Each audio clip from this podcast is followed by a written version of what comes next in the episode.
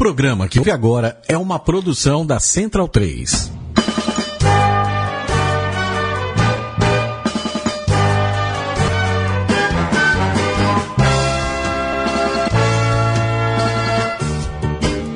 Boa noite, bom dia, boa tarde, centralinos. O programa Mesoval começa mais uma edição agora, excepcionalmente quarta-feira à noite. E eu sempre dou bom dia, boa tarde, boa noite, porque cada um ouve no momento. Eu também não sei bem esse negócio usa quando usa tarde, dia e noite, então vai tudo de uma vez só.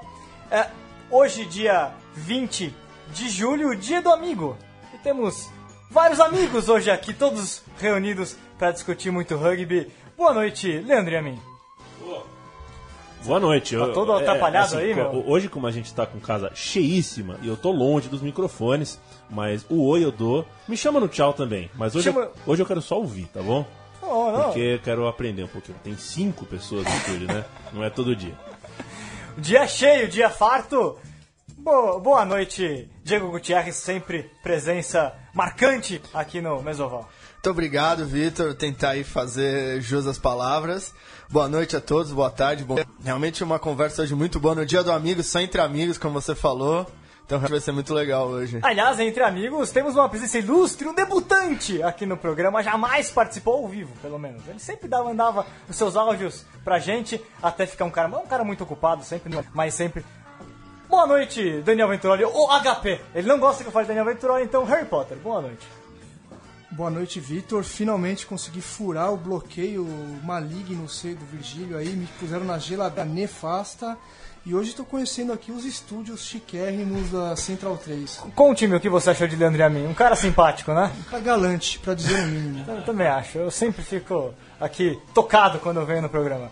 Boa noite, Luiz Colha. Boa noite, boa noite, pessoal. Você, você Você é cara resumiu- econômico não, hoje, sou assim? econômico, Você tá- sou econômico, nós vamos precisar de tempo aqui, porque o nosso convidado aqui vai demandar um bom tempo para uma boa conversa. Então já vou apresentar nosso convidado desta, deste programa. Eu achei que era eu o convidado. Ah, não, não, é, é que você, cara, eu te vejo quase sempre, não, não ligo muito pra sua presença aqui. Muito bem. Nosso, nosso convidado teve que encontrar, teve uma viagem tortuosa, distante pra chegar aqui, ele que vive agora no mundo árabe, nas Arábias. Foi, é, sabe que o passe do nosso convidado, muito valorizado, e o pessoal sempre vai pro mundo árabe, né, pra, pra conseguir desenvolver a carreira. Mas o Flávio, ele soube negociar direitinho a sua ida para o mundo árabe, não é isso, Flávio? Flávio Santos, por favor. Tá lá, em, direto de Dubai, aqui pro Mesoval. Ah, boa noite, né? Bom dia, boa tarde, assim como o Diego também já ressaltou aí, entre amigos. Muito obrigado pelo convite. Prazer estar aqui. E vamos falar de rugby. Vamos falar de rugby, Flavião, aliás. Atrapalhando as férias do Flávio, né? Inclusive. exatamente, Flávio tá passando, tá lá, em, tá lá em Dubai, passando pelo Brasil. Tínhamos que pescá-lo aqui pro nosso programa, porque afinal de contas, muitas histórias além da amizade, como sempre aqui. E lembrando a todos os ouvintes, é, que acompanham sempre o Mesoval, que com- acompanham e prestigiam o portal do rugby, como o HP vive me cobrando algumas semanas para eu falar sobre isso, eu não vinha falando.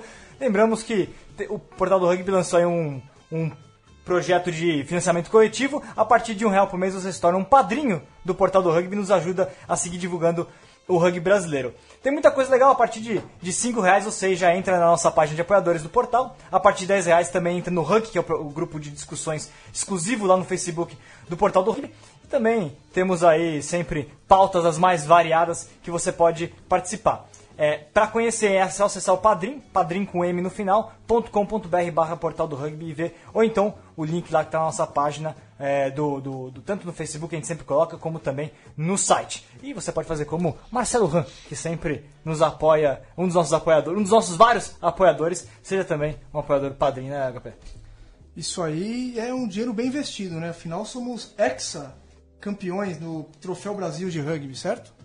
Ah, exatamente, por favor, antes de mais nada, antes de mais nada, comemore, sol- solte o grito do Hexa, aquele que Galvão Bueno jamais soltou. Exa! É assim? Eu não sei, Ah, faz sei, tempo que eu não talvez, futebol. Você, exato, Vai exatamente. demorar pra ouvir no futebol, é isso aí. Exatamente, aliás, Diego, Cole participam sempre do Portal do Rugby. Leandro e a mim, nos últimos tempos, também parte da família Portal do Rugby. Somos ex-campeões aí do prêmio da mídia, de mídia especializada. Por favor, palmas pra gente, né? ah, aí sim, gostei. Produção diferente agora. Bom, vamos ao que interessa. Flávio, por favor. Você. É, vou apresentar. Flávio já foi técnico da seleção brasileira, já, já esteve no Departamento de Desenvolvimento da Confederação, enfim, tem um currículo vastíssimo. Flávio, começa. co- Pra quem não te conhece, pra quem tá te ouvindo pela primeira vez, como, é como você começou no, no rugby? Qual que é a sua primeira trajetória até, até ter chegado onde tudo. Flávio que já teve, inclusive, é um dos pioneiros em várias coisas no rugby brasileiro, né? É, não é muito diferente dos convidados que já passaram aqui, né? É, eu comecei num colégio, no Rio Branco, no caso, 83, 84, e a partir do com o jogo, consegui representar o Brasil nas seleções juvenil, juvenil na seleção principal e na de Sevens também, é, até 98, 99 como jogador e depois. E no princípio dos anos 2000 começou um movimento lá com o rugby feminino também, que ajudou a, a organizar um pouco o que tinha naquela época. E bom, depois veio a oportunidade de trabalhar na confederação, que eu acho foi super é, proveitosa também no momento, na oportunidade que se tinha. E agora estão 20, 15 dias a viver o evento mais esperado do, do planeta e desde que começou todo esse processo. Mas, bom, tem uma longa história aí, como você mesmo disse, de pioneiria em alguns campos, mas acho que hoje, torcendo para todo mundo poder executar o melhor aí no que está por vir, um desafio maior que é representar bem o país e continuar crescendo. E Flávio, você já deu, a, deu a, a, a bola que a gente gostaria até de levantar no começo, né? Que é o fato de você estar desde o estava lá logo no começo dos princípios, né, da seleção brasileira feminina. É, Levou a seleção pro primeiro levou mundial. para o Mundial 2009, em Dubai, aliás, Em né? Dubai. É, conta um pouquinho como é que foi, qual é a sua, essa sua participação feminina, às vésperas delas chegarem no, no auge, no auge daquilo que talvez nem se esperava lá em 2004 de que um dia fosse realidade, né? É, na verdade, o que aconteceu foi, começou no final da década de 90, começou um movimento muito grande das namoradas, mãs, eh, frequentadoras dos jogos masculinos quererem começar a jogar rugby. É, e aí elas, eu lembro que tinha um Seven de Campos do Jordão, já falaram disso aqui também. E as meninas treinavam o ano inteiro para esse Seven específico, né? Então, depois é, era, era muito esforço para muito pouco tempo, né? Digamos, dentro de uma temporada. Que hoje você vê cinco, seis torneios regionais. Bom, isso naquela época nem, nem se cogitava. É, depois disso a gente começou a ver também muito, muita lesão, muito golpe, muita queda sem muita técnica. E começamos a ficar preocupado da forma com que elas estavam jogando. Então, quando a gente falava né, que era para elas pararem de jogar e elas apareciam em mais, em maior número, a gente começou a querer organizar um- clínicas né, para elas poderem entender mais o jogo, saber como que as técnicas deveriam ser realizadas. Essas clínicas sempre tiveram muitas mãos, muitos voluntários, né? Até quem hoje ainda está na confederação, o Maurício, o João, o Xavier, né? A gente sempre dividia as funções de quem apresentava o quê, fazia a parte teórica, prática, é, as mulher, né? Tomam nota de tudo, escreviam muito, saíam de lá, com certeza aplicavam. E, na verdade, tudo começou a minimizar os riscos delas naquele momento. Não tinha uma consciência tão grande sobre as concussões, sobre a, a atenção médica imediata do jogador de rugby. E isso fez com que a gente tivesse uma certa organização, vamos dizer assim, mesmo que não tivesse, né? Era um pouco mais, sabia onde estavam as jogadoras, quem eram as jogadoras. E naquela época não tinha mais do que, que 150 jogadoras no país, 200. Quando. Quando você fala isso é, de organizar e tal, você fala como você trabalhando na confederação, vocês como apenas entusiastas. É, na Era verdade. BR, É, né? na, na época era a BR, era tudo muito voluntário, era a base de paixão mesmo de todo mundo, todo mundo colocava um pouquinho do que con- conseguia. Esse pouquinho pode se entender por dinheiro, tempo, esforço, dedicação, estudo. É, eu tinha acabado de chegar em um curso em Gales e estava louco para fazer alguma coisa diferente, até alguma experiência diferente. Conseguimos nos juntar naquela época para ter um, um grupo. E se eu não me engano o primeiro jogo de 15 feminino a gente fez num sul-americano que foi jogado em Varginha. A gente ficou tentando um jogo com a Venezuela desde sempre. O jogo nunca se deu. E para não desmotivar também todo o trabalho tido levamos 35 minutos em Varginha. Fizemos uma preliminar lá do, do primeiro jogo do Brasil. Isso, que ano? isso foi 2001 Varginha, 2001, é verdade. Foi lá o único jogo Husky feminino já é seleção brasileira, é verdade. Exatamente. Brasil e Peru. É, e a gente conseguiu fazer isso e depois já tinha mais ou menos alguma coisa acontecendo. Depois o Seven do SPAC também, que depois veio, veio ser chamado de Lions, começou a ter o feminino também. Começaram a aparecer mais torneios de Seven pelo país, sempre já com uma pontinha pro feminino. 2008, o 15 feminino de novo voltando à cena lá na Prolanda, né? É, mas já foi mais visando melhorar uma área de contato, a zona de contato do jogo, de- do próprio Seven. Acho que a gente era muito falho nessa, nessa parte. E a gente acabou indo para a Holanda tentar melhorar isso. E jogando 15 eu achei que fosse a melhor forma de mostrar na prática como, co- como que melhora o jogo de contato. É, antes da gente continuar a sequência cronológica, é, o que, que na época fazia ser possível pensar em ter um 15 feminino e deixou-se de, de ser possível, talvez ou ninguém mais cogita?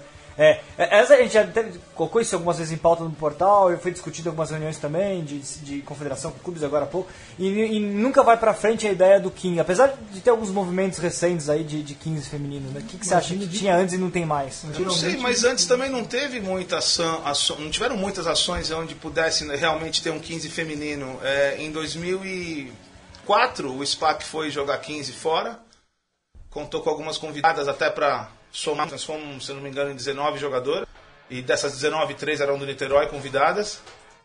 É, e, mas acho que o 15, na verdade, ele é mais democrático, né? E permite com que mais pessoas possam desfrutar do jogo e se divertir do jogo.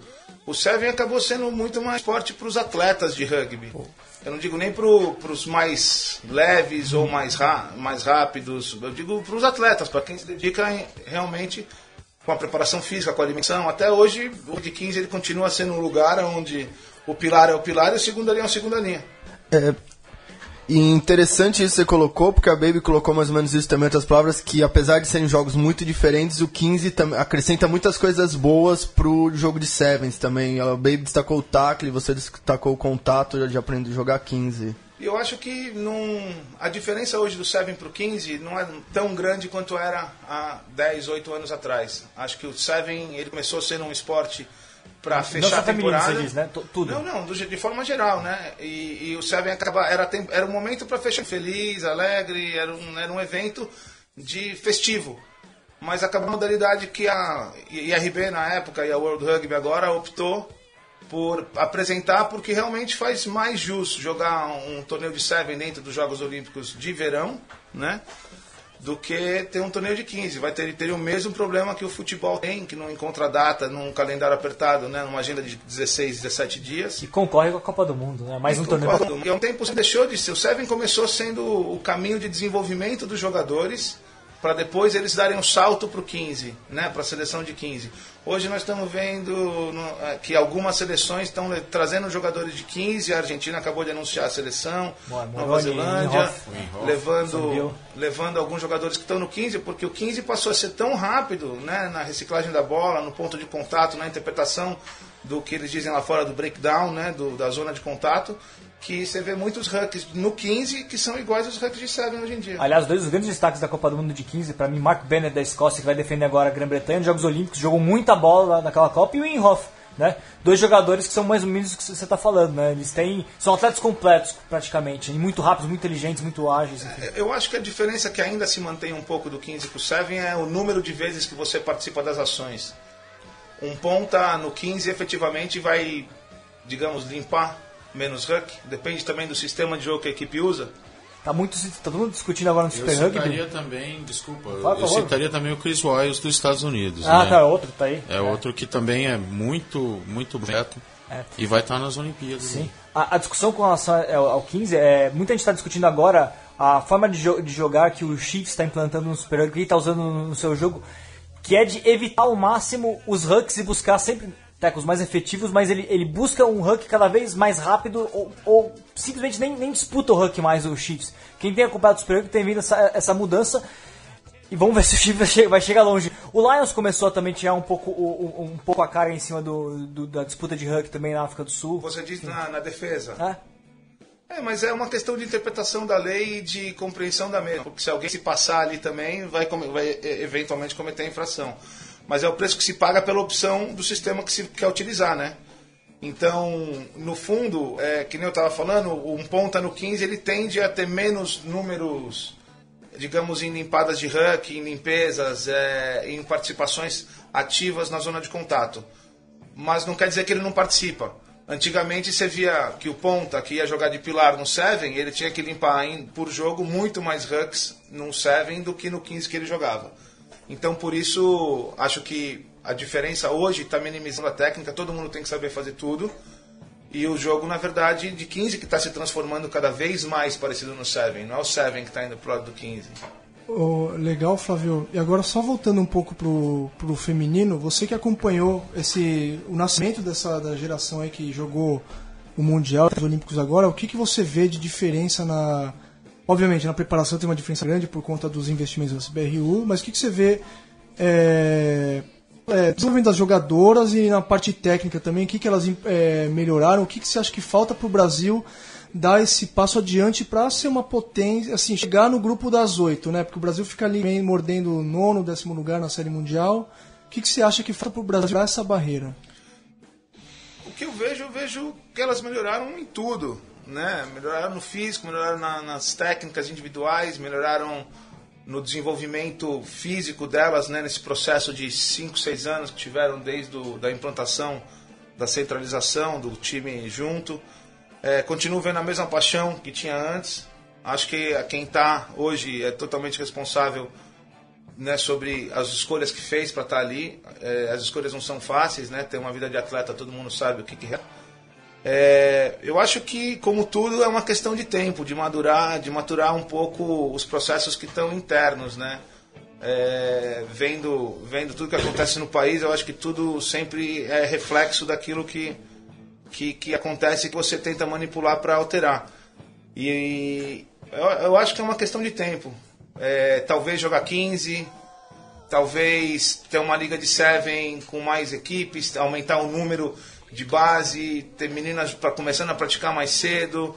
É, é, muito diferente um país com uma cultura de rugby, onde a família fala dos eventos do rugby na mesa de jantar é. e a criança cresce com aquilo incutido na, na vida, no dia a dia dela vejo isso pelas minhas filhas. É, então, é, acho que tem um processo que é uma questão de tempo. Acho que o Brasil pode surpreender nas Olimpíadas, é, mas sempre acho que o Brasil deve se comparar, se é para se comparar com alguém, muito mais com uma Espanha, talvez com uma Rússia. Em questão de é. desenvolvimento, a Rússia deu um salto grande, mas agora andou para trás. Caiu, é. A Espanha mantém uma consistência, não está jogando tudo que já jogou, mas tem uma consistência. E o Brasil, acho que está chegando num ponto que vai, vai surpreender muita gente. E você, você aposta, acha que o Brasil tem chance de chegar a uma medalha, Flávio, sem, sem se dispor com ninguém aí, opinião séria aí, vou te colocar na fogueira, vamos ver. Eu acho que o Brasil, acho, de novo, Seven é Seven, e pode se dar para qualquer lado. A gente já viu o Brasil fazer grandes jogos com o Canadá, com a Inglaterra, com a Rússia aqui no Brasil, é, já ganhou da Holanda no momento que a Holanda estava mais para cima. Eu só acho que vai ser muito difícil. É, muito difícil manter a concentração 14 minutos por partida o tempo inteiro. Isso para mim é o mais difícil. É, erros todo mundo comete e os outros times também estão sujeitos a cometer. Acho que a pressão pelo, pelo evento em si vai ser maior para todo mundo. E o Brasil, sem dúvida, tem o fator casa, que deve ter que influenciar numa hora dessa. O jogo mais importante do Brasil, a princípio, é contra o Japão, porque no fundo é o que vai valer a, a vaga de seleção central na Série Mundial, né? É o mais importante da primeira fase, sendo mais pragmático, né? É, eu acho que a grande oportunidade realmente é classificar entre as oito e já garantir um resultado para a próxima temporada, mas ao mesmo tempo eu acho que cada jogo é um jogo e tem que entrar para ganhar e com a cabeça de que pode se dar, mas também tem que fazer por onde acontecer. Então não quero é, prever nada, mas acho que pensar que não é, é, muito cedo e é muito contra tudo aquilo que sempre se falou internamente dentro do, do grupo. As mais velhas que lideram é, sabem disso e as mais novas estão vindo com muita fome. Então, acho que vai dar uma boa química. O, Fala, fala Diego. Não, para esclarecer uma coisa, o Brasil tem que ganhar do Japão ou tem que ficar na frente do Japão na tem que terminar o torneio na frente de Japão, Quênia e Colômbia. O melhor desses quatro vai, ter, vai ser uma seleção central da Série Mundial no ano seguinte. Isso porque os outros oito participantes já são seleções centrais. Sim, então o Brasil precisa ganhar os seus jogos, não ganhar do Japão. É que o Japão tá no grupo do Brasil. E a gente assume, assume que uma vitória contra o Japão talvez leve o Brasil para uma quarta de final. Mas também se o Brasil ganha do Japão e, e fica como o pior terceiro colocado, vai pra disputa da. E aí pode ser que pegue os quatro, Brasil, Japão, Quênia e Colômbia, jogando ali a, pelo, pelo nono lugar, a- o que a gente chama de bronze, o bowl, né? É, e aí sim, quem ganhasse o bowl ficaria. Então tem várias possibilidades ali, mas a- o jogo contra o Japão, se o Brasil, se ele significa que o Brasil ve- ven- venceu o Japão, significar que o Brasil está nas quartas de final, a tendência é que garanta a vaga já ali no, no- no segundo dia, no caso. né? Pessoal, só pra. é, sobre os Jogos Olímpicos, uma das. Além de, de tudo aquilo que a gente já falou agora de Jogos Olímpicos, uma das coisas que ele deu pra gente foi a presença de novo, né? Chester Williams veio de novo pro Brasil essa, essa semana, semana passada, carregou a tocha lá, lá em Curitiba, aliás, participou do. lá- esteve lá no projeto VOR, lá no evento do rugby. Chegou em São Paulo, passou rapidinho pro São Paulo, passou lá na ESPN, deixou a mão dele, as mãos e os pés lá na calçada da, na calçada da fama. Eu tive a oportunidade lá na ESPN mesmo de fazer uma entrevista com o Chester. Então vamos pro intervalo ouvindo aí essa entrevista curtinha que a gente teve com o Chester Williams. Estamos aqui com Chester Williams, ele que é uma das grandes lendas de, na Copa do Mundo de 1995. Conseguimos um tempinho aqui para falar com, com o Chester na passagem rápida dele por São Paulo. Chester, uh, how was your trip to, to Curitiba? Uh, you were in the torch relay uh, tour there in, in, in the southern Brazil. It was very, very exciting. It was very nice. I mean, uh, it's just amazing uh, city that you've got in Curitiba.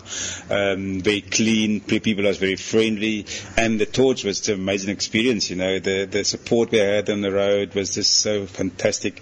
The people were uh, excited to see us to with the torch, and it's uh, going to be an amazing Olympics. I can see.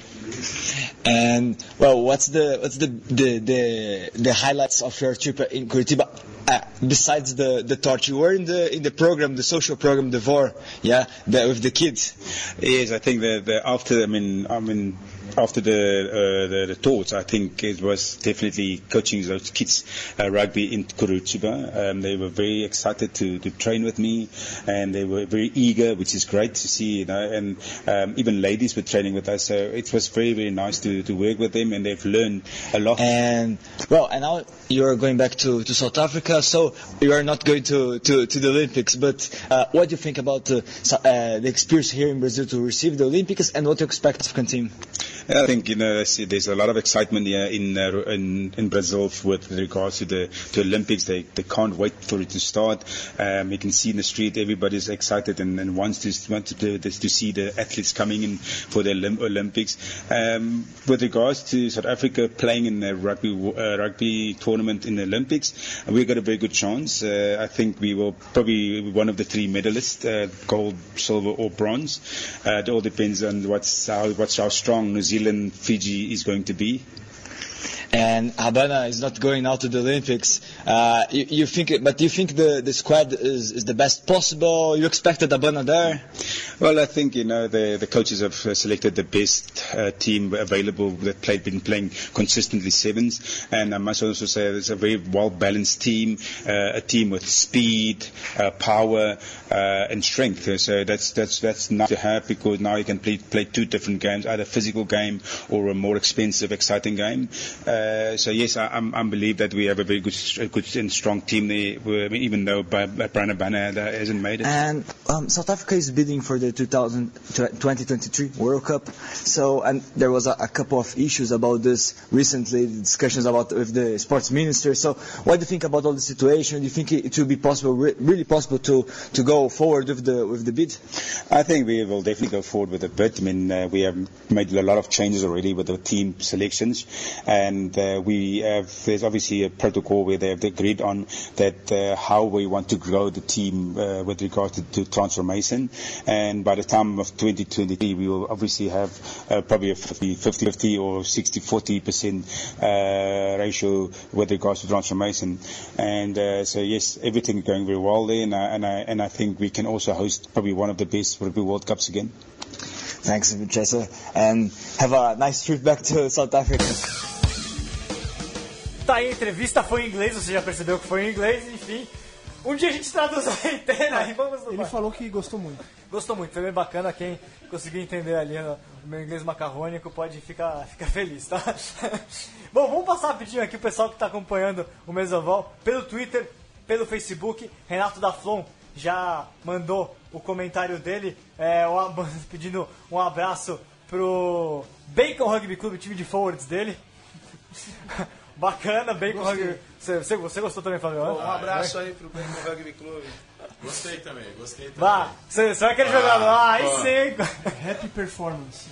né? Ah, o Vitor Silvério, sempre tá com a gente aqui no, no, no Mesoval, pergunta pro Flávio, ó, tem três perguntas aqui que eu já vou passar pro Flávio agora. Primeira, do Vitor Silvério, é o que ele acha da base juvenil do rugby nacional, né, em geral. E vou emendar uma segunda pergunta que é do, do Flá- o Márcio do Alívio, abraço pro Marcel, tá ouvindo a gente. É, ele falou que o Flávio comentou de que começou em colégio, o Marcel também jogou em colégio. É, que que ele- ele quer saber o que que falta aí, né? O rugby começou em colégios e não só em clubes, né? Então, pra você comentar um pouquinho essa, essa situação. É, grande do Alibe, né? É, fundador lá do rugby no Rio Branco, junto com alguns outros grandes nomes é, da história do clube. É, então, acho que, que nem. o- as escolas, na verdade, são os locais onde tem mais crianças né, concentradas. Então, nada melhor do que agregar os valores né, é, do rugby e tentar transmitir desde uma forma prática, utilizando o, o- um ponto de encontro que é o colégio. Eu acho que é uma questão de, de quebrar as barreiras. Hoje em dia você tem alguns programas, formas adaptadas de jogar. Eu acho que no passado não se tinha, mas ao mesmo tempo também tinha um pouco mais de risco praticar. É, Aliás, talvez um dos motivos pelos quais deu uma esfriada em dado momento, né? ah, com certeza, com certeza nenhum. Quem deixa as crianças jogarem são os pais das crianças. É, e tem que convencer os pais de que é um esporte seguro e divertido e educativo. E eu acho que o rugby está num caminho de, de ser conhecido por isso mesmo, né? Todo mundo aqui conhece o judô e sabe a forma é, respeitosa que se pratica o judô. E o rugby não deixa de ser um esporte com os valores do judô bem próximo. É, a diferença é que é coletiva. Então você ainda tem mais, mais oportunidades ainda para para tentar moldar a formação de quem se aproxima do jogo. E, mas isso tem uma relação muito direta com os valores, né? com quem realmente vive esses valores. Ô Flávio, e aproveitando que você começou num colégio e tudo mais, você sabe qual a sua opinião assim, o que, em que momento o rugby perdeu essa ligação com as escolas assim? O que, que você acha que faltou? Foi foi um descuido do pessoal que jogava e aumento o jogo era mais violento? O que que na sua opinião você estava lá nessa época? Eu acho que nessa época cada um fazia o seu, né? E quem fazia por ajudar ou manter alguma coisa também fazia de coração. E em algum momento faltou planejar alguns passos para manter o rugby dentro das escolas, né? Eu- A Liga, a Liga Paulista de Rugby tinha 16 colégios particulares que jogavam. É interessante, a gente está voltando o rugby para os colégios com alguns projetos sociais que que estão muito ligados às escolas públicas, né? A URRA faz um, faz um projeto, o SESI, que não é uma escola, mas é um projeto educacional no fundo, né? Enfim, é, antes, esse volume de rugby escolar era nos colégios, tirando a, a Escola Técnica Federal, né? Mas era, era, era nos colégios particulares, né? Colégios grandes, importantes de elite, inclusive, né? É, e eu acho que o trabalho da URA é louvável, é levar o rugby para quem não conhecia. Eu acho que o- a difusão, né? Não sei se a difusão entraria, também faz parte do desenvolvimento, mas eu acho que é muito mais difusão e promoção para saber que existe mais isso que se pode optar, né? Porque afinal de contas o currículo escolar esportivo né, brasileiro é bastante precário em termos de, de abrir para os adolescentes, para as crianças, tudo que eles têm de oportunidade na frente deles. Experimentar outras óbvio, coisas, né? a gente acaba indo, indo para o que na verdade é mais profissional no país, que é o futebol, e se olhar bem se- o quão profissional que é, né? Mas todo mundo começa a carreira esportiva, né? Hoje um pouco menos, mas possivelmente na minha época, quando eu comecei a praticar esporte com um pouco mais de seriedade, era todo mundo que queria ir para o futebol. Né? Hoje eu acho que já tem uma abertura maior, tem pais também que estão incentivando de forma diferente, que são crescidos com outras modalidades, né? cresceram praticando outras modalidades. Eu acho que. E o Brasil, né? A única coisa que eu fico lamentando um pouco é que desde que eu era pequeno eu escutava falar que é o país do futuro, né? E agora minhas filhas são pequenas e eu ainda não vi esse futuro chegar. É o do futuro eterno. Mas acaba sendo uma- um processo, né? Antigamente não tinha essa globalização que tem, a internet, a gente vendo como os times surgiram aqui no Brasil de rugby mesmo, os clubes foram formados Vários em colégio, Rio Branco, Pasteur. em colégio, mas hoje em dia os- as novas equipes que estão surgindo, como que elas estão surgindo, é, a- no Brasil afora, o rugby realmente hoje está de ponta a ponta, né, de lado a lado. Então, para mim, é- é- são questões de tempo que, que, que vão acontecer eventualmente, como aconteceu o basquete. A gente nunca tinha brasileiro jogando na NBA, a gente tem brasileiro campeão da NBA. Em algum momento, algum brasileiro vai jogar alguma liga profissional importante e vai atrair o, o nome para cá e vão procurar mais pessoas, mais jogadores aqui. Acho que é um é, é tempo e trabalho. Eu acho que essa parte do trabalho é importante, que eu também já fui em escola e tal. Os as pessoas são abertas, é que a gente fala, não, tem que ir para as escolas, tem que, vai, mas tem que ir alguém, tem que conversar com o professor, tem que conversar com o diretor, tem que conversar com o pai. Então é uma coisa que demanda muito trabalho, colocar um time numa escola. E demanda capacitação contínua também das pessoas, né? e demanda trabalho e você não pode quebrar o ciclo. Porque senão você, quando você recomeçar de novo, é muito mais difícil. Então quando você for esse passo, quando qualquer clube que for fazer uma aproximação, esse passo é fundamental que ele tenha sustentabilidade, que ele seja realmente planejado para oferecer para a escola o que o rugby tem de bom para oferecer, que está sobre a parte formativa, né? O esporte acaba sendo mais um esporte que a gente defende, a gente ama. É, eu no caso, é, Todo amo, mundo aqui. mas ah, ah, no fundo, no fundo é mais um esporte. Sempre vai depender do educador. Por isso, né, o grande do Alibi, né? É um cara que batalhou muito lá e hoje continua aí na, na lida. Jabaquara agora. Jabuca, tenho visto também. E um abraço do Alibi. É, e, e fico pensando muito que o trabalho, com o trabalho, a gente pode chegar muito longe ainda e pode ter uma representação internacional muito bacana com o rugby ainda. O, o Marcel visualizou agora falando do Jabaquara, né? Outro, outro nicho possível que são os clubes sociais, né? Que estão aí, tem vários clubes como Jabaquara, né? Que são tradicionalistas, mas que é, falta às vezes também demanda de esporte, tem espaço, enfim, é uma possibilidade, né? Também com a gente Eduardo Guache, Manuel Siqueira, pessoal de, Ta- das Tauras do Obelisco lá do Rio Grande do Sul, aliás, falando rugby do, Oia, do Oiapoque, o Xuxi- o Oiapoque não tem, Boa Vista tem, tem Boa Vista até o Chui tem rugby no Brasil com certeza. E tem uma outra pergunta também do Marcelo Ram, Marcelo Ram que é lá do Corinthians São Jorge, enfim. É, E tá no nosso ranking, né, Vitor? tá no ranking core- é, coreano-argentino. Coreano-argentino. Muito bom. É, ele perguntou, quer saber, é, o que, que você acha, Flávio, de todo time que quiser jogar o Super 8 ter no mínimo categoria de base M19 e M17 como, digamos, algo obrigatório? Eu sei que isso já foi várias vezes ventilado, tentado, mas nunca efetivamente implantado. né? O que, que você acha de- dessa possibilidade, né? eu acho que a visão do desenvolvimento está correta, mas ao mesmo tempo, se alguém chegar e quiser bancar um time e tiver para bancar um time, contratar os jogadores e ganhar no campo a vaga, por que não? Como já aconteceu. Então, assim, é, eu acho que sempre tem que ter uma visão, uma visão romântica, porque o rugby não seria nada no mundo se não fosse pela forte base voluntária. Isso no Brasil e no mundo afora.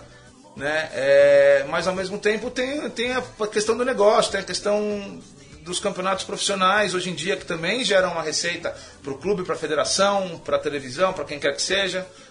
É, acho que é achar um meio termo. Acho que já passou isso na questão do Super 8, já, já teve uma linha dentro da confederação assim, né? Imagino que, que se está se, se tá buscando com que os times tenham toda essa base, toda essa estrutura. O que acaba sendo, na verdade, difícil, que nem eu falei, é manter essa estrutura. Né? Essa estrutura precisa de muito compromisso, é, é é um trabalho diário, é, semanal, mensal, anual, que tem que seguir, tem que perseverar, na verdade, para poder chegar a ter grandes números dentro do clube. É, o clube que eu frequento em Dubai tem 800 crianças menores Meu de Deus. 16 anos, 128 treinadores voluntários. Tem estado brasileiro que não tem metade disso. E, e- e, assim, é, é um- é- é complicado dentro do clube para capacitar todos os treinadores dentro do clube.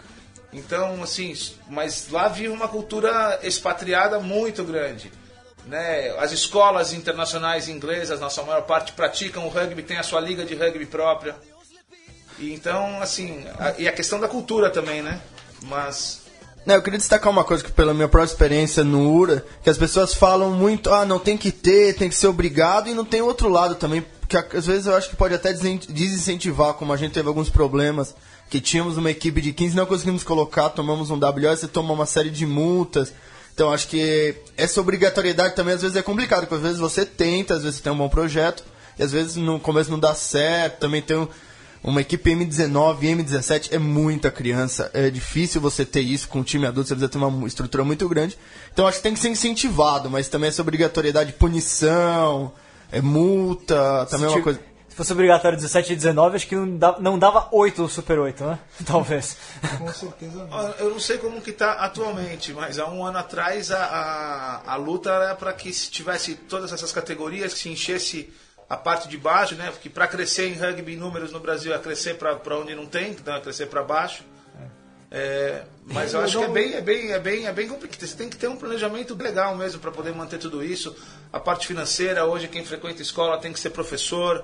Esse professor tem que estar trabalhando é, e tem uma série de, de outros fatores que envolve é, a, a logística, a necessidade, a demanda, os recursos humanos, físicos, financeiros, tudo isso vai.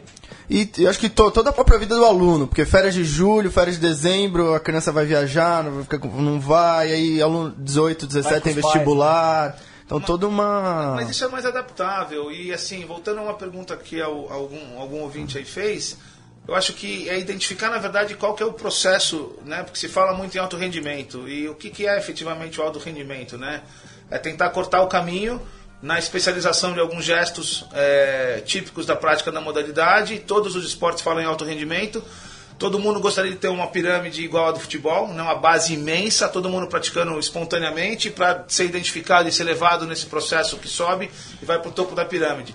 Acho que a parte mais importante agora é conseguir identificar quem, quem pode fazer parte de um processo de alto rendimento, no caso do rugby, e iniciar ele nesse processo o, o quanto antes. Então, para não ficar preso a competições, porque o filtro natural seria clube, competição, destaque e assim por diante.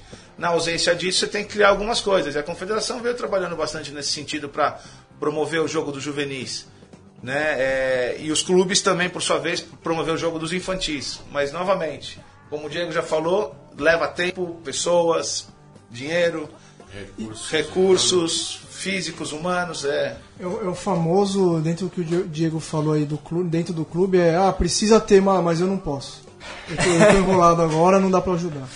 É, é- é bem, é bem por isso mesmo. Por isso, voltando para a área que realmente é, estudou e vai trabalhar com isso, seria, na verdade, os educadores físicos. Então, quando a gente conseguir disseminar ah, o rugby dentro das faculdades, que todos os professores de educação física saibam como utilizar o rugby como esporte de fomento, educação, Que eles tenham, é, sejam, tenham como disciplina o rugby, talvez. Eles têm basquete, eles têm vôlei, Às eles têm handball. contato, às vezes não é nem a disciplina, né? Às vezes alguns não. Ou disciplina ou uma extensão, não- né? Exatamente, às vezes não tem nem contato, não conhece. Então acaba sendo, acaba sendo óbvio um caminho também a trilhar, mas em todas as frentes que se atacar, vai, você vai estar sempre dis- disputando uma fatia também, porque os outros esportes também querem fazer o mesmo que você. E a cultura do Brasil, a- quer queira quer não, ainda passa pelo futebol um pouco. O Futebol e o Brasil é campeão mundial de basquete, de vôlei e de handball. né? Então, Então- começa por aí.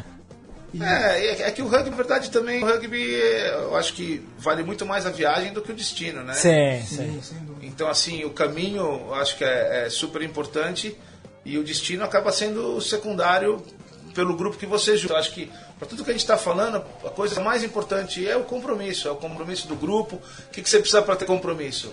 Não sei. Acho que não, não sei como, como fazer isso. E Flávio, é, a gente vê que desenvolvimento é um tema muito caro para você, você fez isso no Rio Branco, tá fazendo hoje em Dubai, a gente vai falar já também. E você teve a oportunidade, acho que única, de estar na CBRU trabalhando justamente essa parte de desenvolvimento, certo? Então, E a seleção juvenil também. da seleção juvenil, exatamente. E eu queria saber, assim, é, que você contasse um pouco da sua passagem na CBRU, o que que...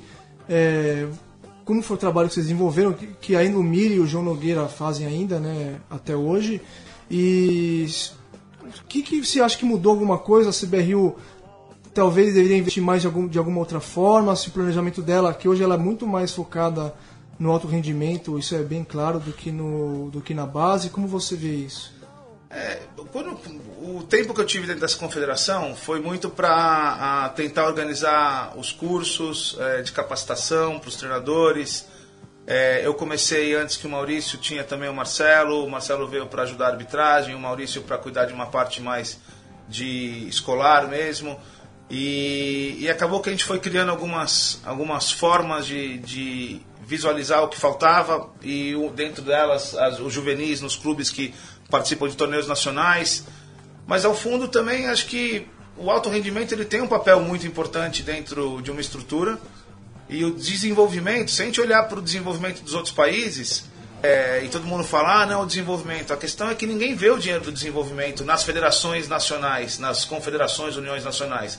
Porque quem gasta dinheiro em desenvolvimento são os colégios, os clubes.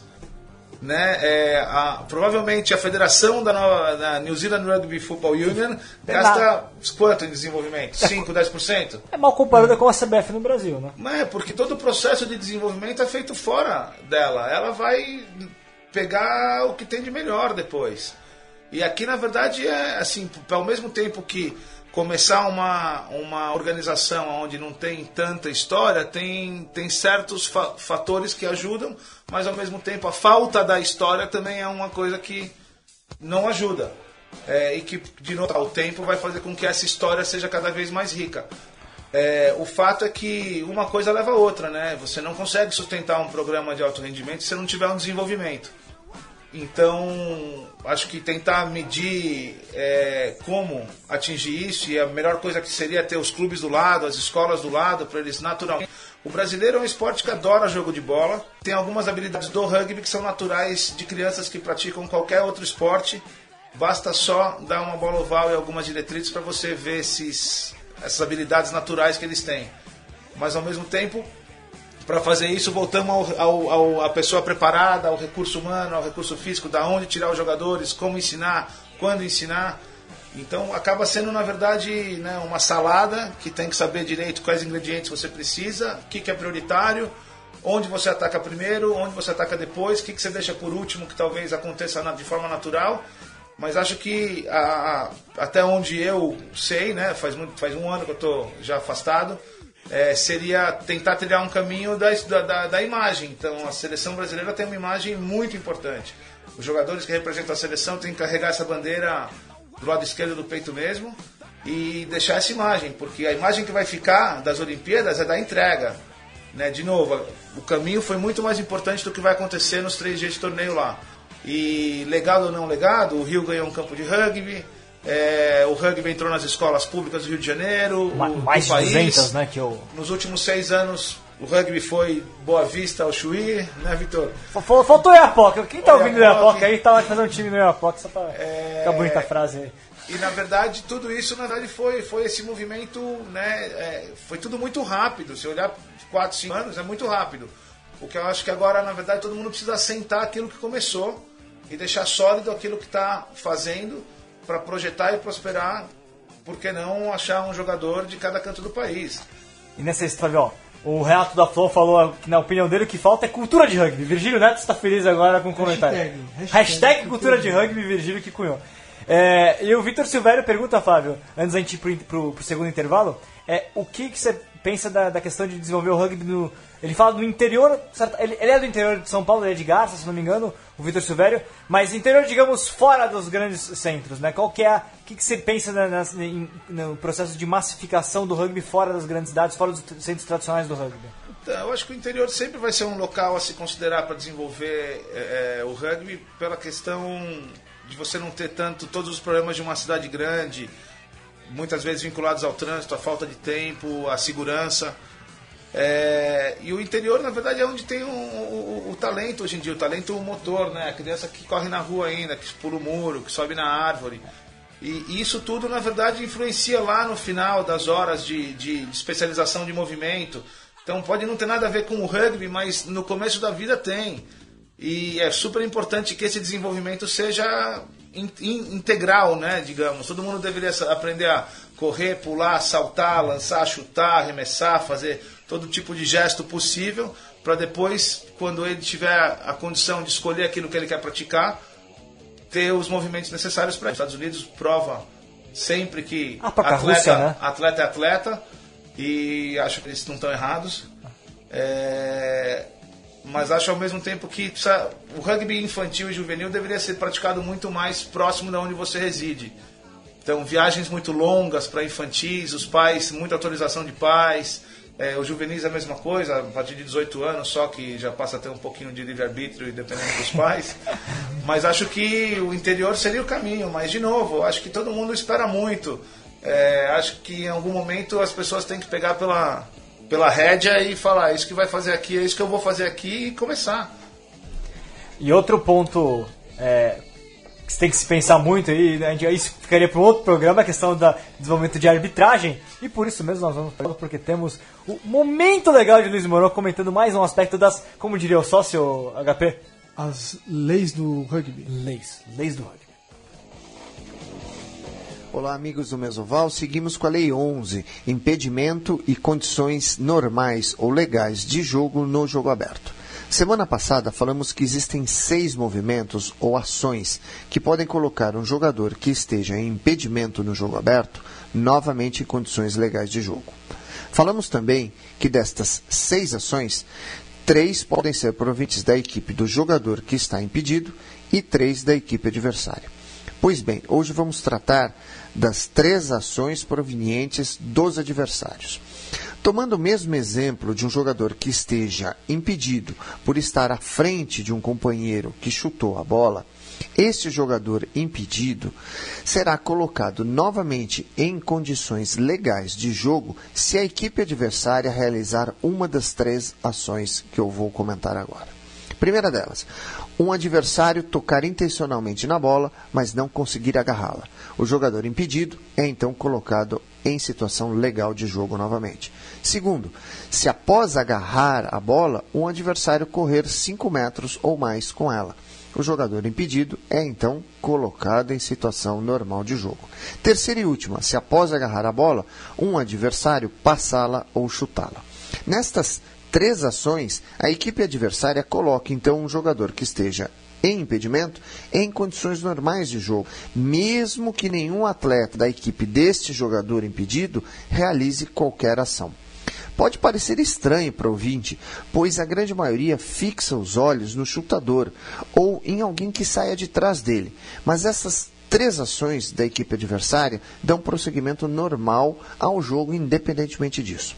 Note-se com atenção que, caso este atleta que está impedido esteja a menos de 10 metros de onde a bola aterrize, então essas três ações que eu acabei de comentar não são válidas. E o jogador impedido só seria colocado em condições normais de jogo pelas três ações provenientes da própria equipe dele, que são as ações que eu comentei semana passada.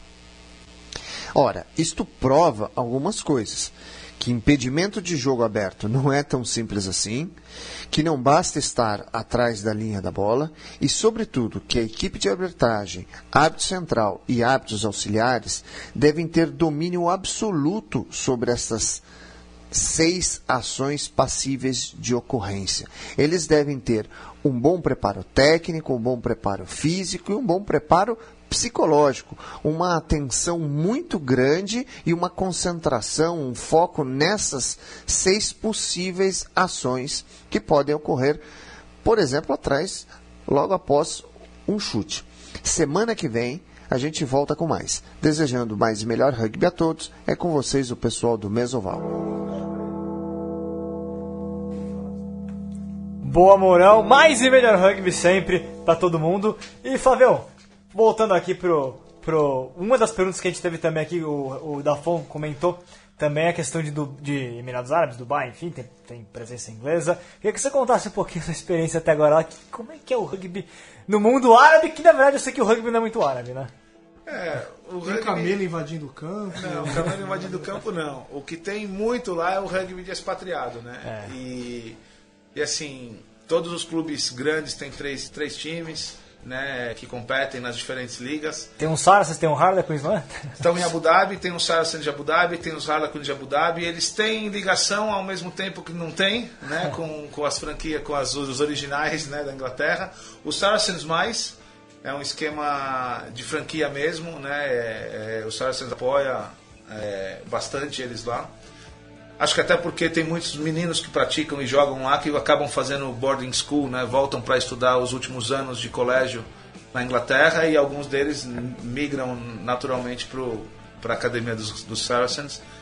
É, depois você tem quatro clubes em Dubai, um é o Hurricanes, outro é o Exiles, o Exiles foi o campeão desse, dessa última temporada.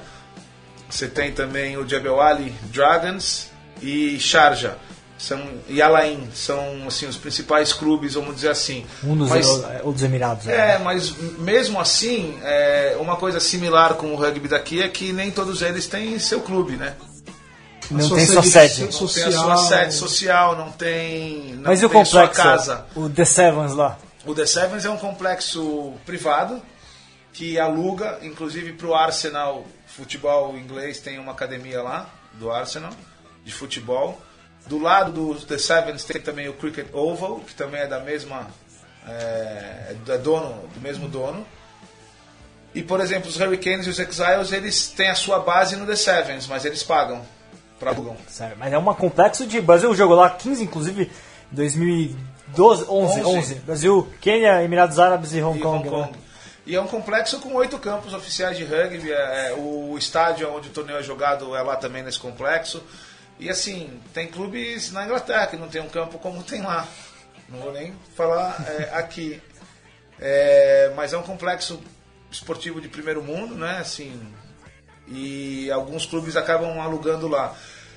Ao mesmo tempo, tem outros complexos esportivos, como o Sport City, que abrange todos os esportes. É um lugar da cidade que tão, tem espaço para praticar tudo que é esporte.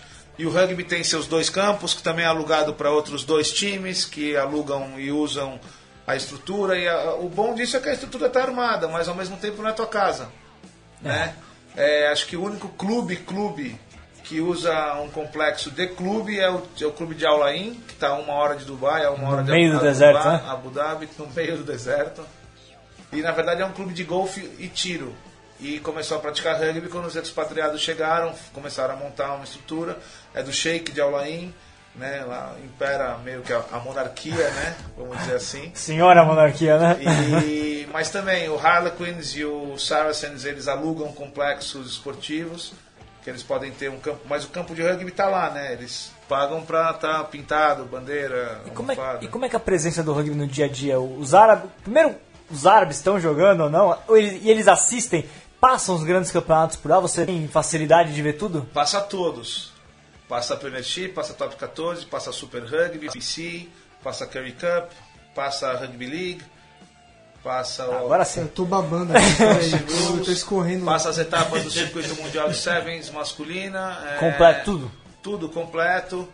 É, TV paga, obviamente. Passa tudo. Os árabes, eles agora começaram com o desenvolvimento de um programa que é para atender os árabes.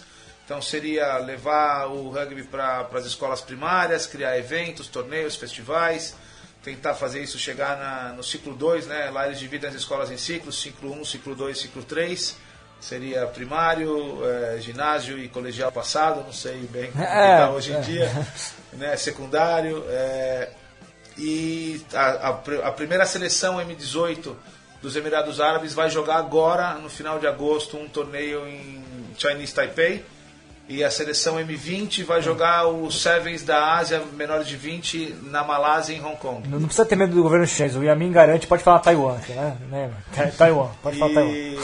Mas é muito interessante, eles criaram também uma seleção só de árabes Emirates, que joga na verdade a liga social, né? São três ligas, a Premiership, que seria a primeira divisão, a conferência, que seria a segunda divisão, e a social, que seria a terceira divisão. Da Premiership, são seis equipes. A conferência são dez e a social são outras dez equipes. E geralmente é a terceira equipe dos. Né, os primeiros times têm a primeira, a segunda e a terceira equipe que jogam a conferência e a, e a social. É, mas é uma forma, na verdade, de promover que eles joguem, que os árabes joguem e que eles também componham parte da seleção. O plano de desenvolvimento deles visa ter uma seleção 100% Emirate, é, 4, 5 anos. E, ô Flávio, é, como é que é para eles lá, os próprios Emirates, né, essa questão né, de. A gente estava até conversando antes do programa, a questão deles é, eles terem todo esse avanço tecnológico tal, mas eles também têm aquela, aquela coisinha lá, aquela pontinha lá, às vezes o preconceito, a, a religião, a influência da religião. Como é que isso afeta para os expatriados, talvez nem tanto, mas para os próprios Emirates, né? Como é que funciona? Como é que é o rugby feminino lá? Tem, tem plano de rugby feminino? Como é que é isso lá? Olha, o, o- lá a questão do gênero é dividida, né? É bem dividido. É, é né? completamente Questão dividida. religiosa é. Pura, né? Então acho que tem algumas questões culturais que são bem a considerar, porque o rugby dos, dos expatriados ele é praticado na sua maior parte na sexta.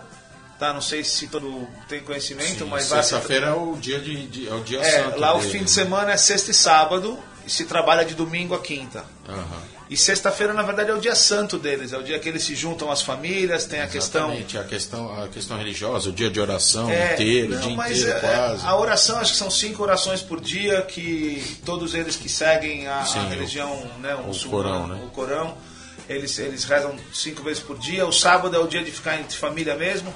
Então, pelo que eu pude ver do, do plano que eles tinham de tentar levar alguns adolescentes árabes, né, emirates, para os clubes, pra, na sexta, eles não conseguem, porque é o dia da família. Então você tem que adaptar algumas coisas que eles vão no sábado, ou fazer as competições escolares serem dia de semana, mas você não pode tocar na sexta-feira. É, que acaba sendo pela necessidade deles. O gênero, acho que um, um- talvez o, o- o maior foco seja com as mulheres agora, com as meninas. Então elas têm agora uma competição que vai ser o Dubai Sevens no final do ano e que elas vão participar. Mas eles estão começando recentemente, elas ainda jogam tag e touch. É, acho que tão, tem poucas experiências de rugby com contato para as meninas. Bom, que bacana. Ah, isso já Mas tá é, de isso novo, é, quem tem que tratar com elas são só as mulheres, então tem uma, uma treinadora, né, mulher, também tunisiana, né, pelo idioma. É, a Tunísia que é o, acho que o único país muçulmano cuja seleção feminina jogou o Mundial. Jogou a Copa do Mundo Séries É, do Brasil, inclusive. jogou. E, e acho que agora eles estão com um foco bem grande até para atender as demandas, as exigências, na verdade, da Ásia Rugby também, que visa ter todo mundo praticando com homens, meninos, meninas, homens, mulheres. Mas é, é uma questão interessante. A cultura faz parte da barreira, né? Mas acho que, de novo, e criança é criança, né? Criança, Criança- tem criança que não para, tem habilidade, depende de como que você guia ela para endireitar. Então, acho que a pergunta que não quer calar, Flávio, é se a Alice e a Nicole vão defender o Brasil ou o Dubai no futuro. É, é. Seleção feminina. Elas, elas, na verdade, nem poderiam defender os Emirados Árabes, mesmo os expatriados que nasceram lá, né? Família que levaram, é, que cresceram, tiveram tem filhos lá. teriam que se converter. Eles não têm, eles podem representar, mas mediante, eles podem representar que o passaporte declara que eles nasceram lá. Mas ao mesmo tempo, para a federação é, dos Emirados, eles querem, eles querem a própria gente deles representando.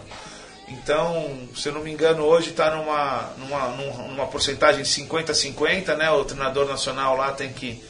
Ah, tem uma- tem uma de- cota? Tem uma cota é, que ele também está tá, né, tentando postergar um pouco mais, mas ele, em algum momento ele tem que bater 50-50, 60-40, 30-70 e assim por diante, até chegar no 100%. E a realidade é que ele mesmo já falou que pode fazer 100% agora. Mas a questão é, quer ser competitivo ou não quer ser competitivo? E como a- os Emirados começaram no top 5 asiático, que ac- acabou caindo por tabela, agora é só o top 3. Agora Eles, tá, eles, eles subiram pra segunda divisão agora, né? eles subiram para a divisão 1, eles jogaram a divisão 2, agora eles subiram para a divisão 1. E agora eles querem se medir também com quem está no top 3, né? Coreia. Eu tive, eu tive, inclusive, só saindo um pouco do caminho, a oportunidade de ver um jogo desse campeonato em Hong Kong. Ah, é quem contra quem? Hong Kong e Coreia. Interessante. Coreia do Sul, se não me engano. É, Coreia do Sul. O que, que você achou do, do time deles? Olha, os coreanos eram atléticos, muito atléticos, e Hong Kong tinha suplente e estava jogando em casa.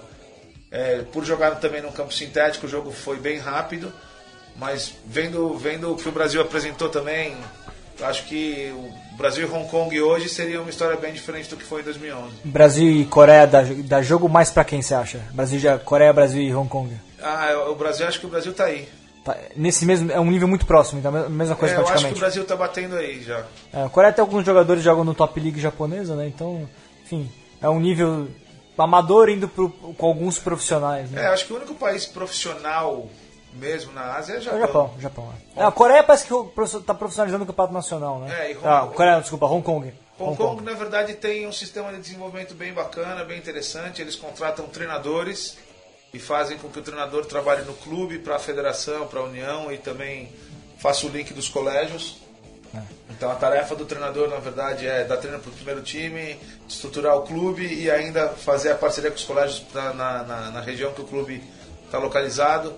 É, e tem alguns jogadores semi-profissionais, vamos dizer assim. Lá o que tem muito também é a, a parte de apoio ao jogador que vem de fora.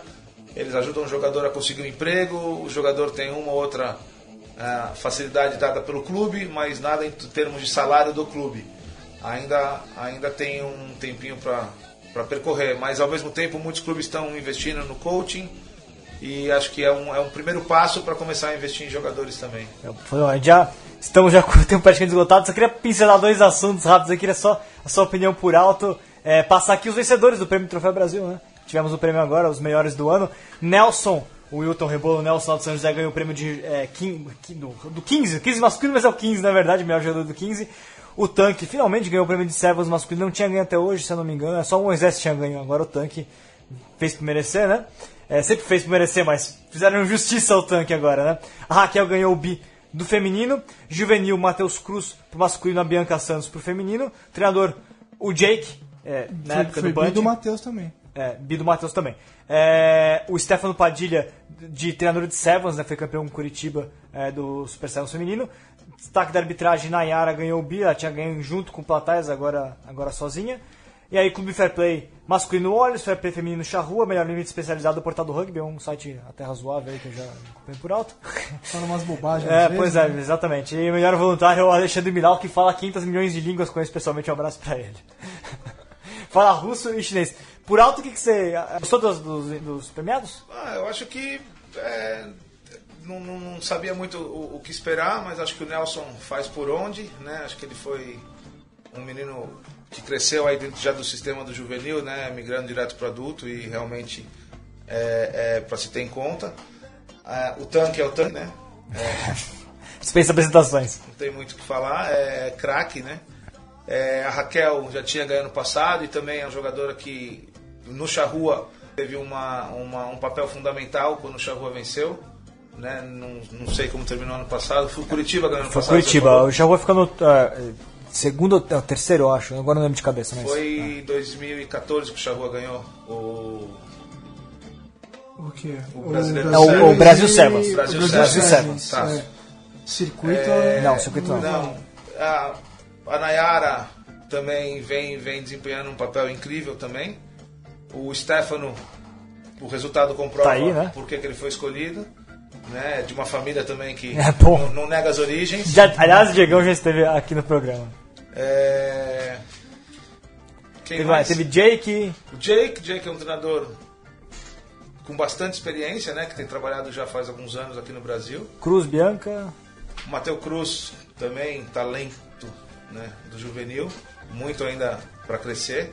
A Bianca. A do RPT É isso. Agora tá no São José. tá no né? São José. É. Também acho que ela foi, foi realmente um destaque, né? Ela marcou try, participou de etapa mundial, teve, teve um papel, uma posi- papel de destaque aí realmente. Legal. E agora passando rapidamente, ó, tivemos o Super 8, Campeonato Brasileiro, primeira rodada, São José 23, Niterói 16, Desterro 53 a 7 no SPAC, Band 8, Pasteur 14, Curitiba 17, Farrapos 3, resumos todos estão no portal do rugby. Queria só so- seu palpite aí, su- é os palpites de todo mundo aqui, na o capitão também tá aqui já no programa, palpites aí. Começou o campeonato, o que vocês estão achando, quem, quem deve sair na frente é o Desterro mesmo, ou quem, quem, quem tem a- na- na sua cabeça aí? Acho que a primeira rodada foi mais ou menos o que era esperado. Acho que tem um destaque acho que mais positivo para dizer o Niterói fez um bom jogo contra o São José. Muita gente esperava que o Niterói ia São ser José completo, hein? Sem os, os, os, os Duques e os Sanseis, o resto tava tudo lá. É, muita, com todo respeito ao Niterói, muita gente esperava que o Niterói era uma equipe que ia estar lá embaixo desde o começo, conseguindo mostrar um bom jogo contra o São José, que é o São José. E acho que me, e o que me surpreendeu aí também foi o, o SPAC, que tomou 53 pontos. Mesmo sem os quatro jogadores que estão na seleção, acho que é uma diferença muito grande pro Desterro. Então acho que vai ficar de olho nessas duas equipes. É, eu posso falar um pouco mais do jogo do, do SPAC de Esterro, estava em Floripa, acabei acompanhando a partida. É, talvez o placar elástico não reflita muito o que foi o jogo, o SPAC deu bastante combate. E o Desterro foi feliz em pontuar boa parte das vezes que cruzou os 22 metros.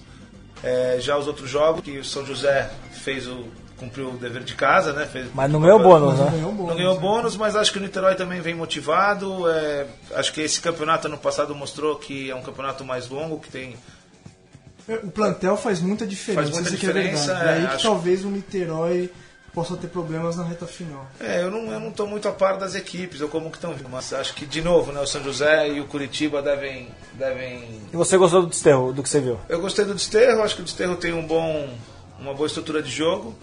O SPAC, por algumas vezes, também prevaleceu muito mais com a, sofreu bastante nas formações, é, mas prevaleceu com a, quando teve a posse, conseguiu manter boa posse. E acho que, eu diria, Desterro, São José e Curitiba, acho que o Pasteiro também, o Pasteiro sempre... Vice-campeão paulista. né? Uma Mas boa não- credencial, mas não sei também como fez que um... tão. É, então, o, o Band fez um paulista bem ruim. É, o Band preocupou. É, o Band preocupou realmente, mas fez um jogo parelho com o Pasteur, aparentemente completo também, né? Então, é, sim, é um clássico, né? Um jogo São Paulo sempre nunca dá pra prever muito o que vai acontecer, mas é aquela coisa. Eu acho que num jogo de campeonato longo, um time com plantel é grande faz já é meio caminho andado. Aí nesse ponto eu acho que o São José e o Pasteur e o Curitiba, óbvio, podem levar vantagem lá na frente. Colha. Então, eu, eu fiquei surpreso né, com esse resultado do, do desterro né, do, contra o SPAC, que é uma coisa que a gente não, não espera, mas ve- ouvindo que o, o Flávio contou que o jogo foi disputado, tudo, então eu acho assim que vai ser um campeonato bem bacana, principalmente também por causa do Niterói, né, fazendo uma, uma frente boa pro, pro, pro São José, eu acho que vai ser um campeonato disputado como faz tempo que a gente não tem, né?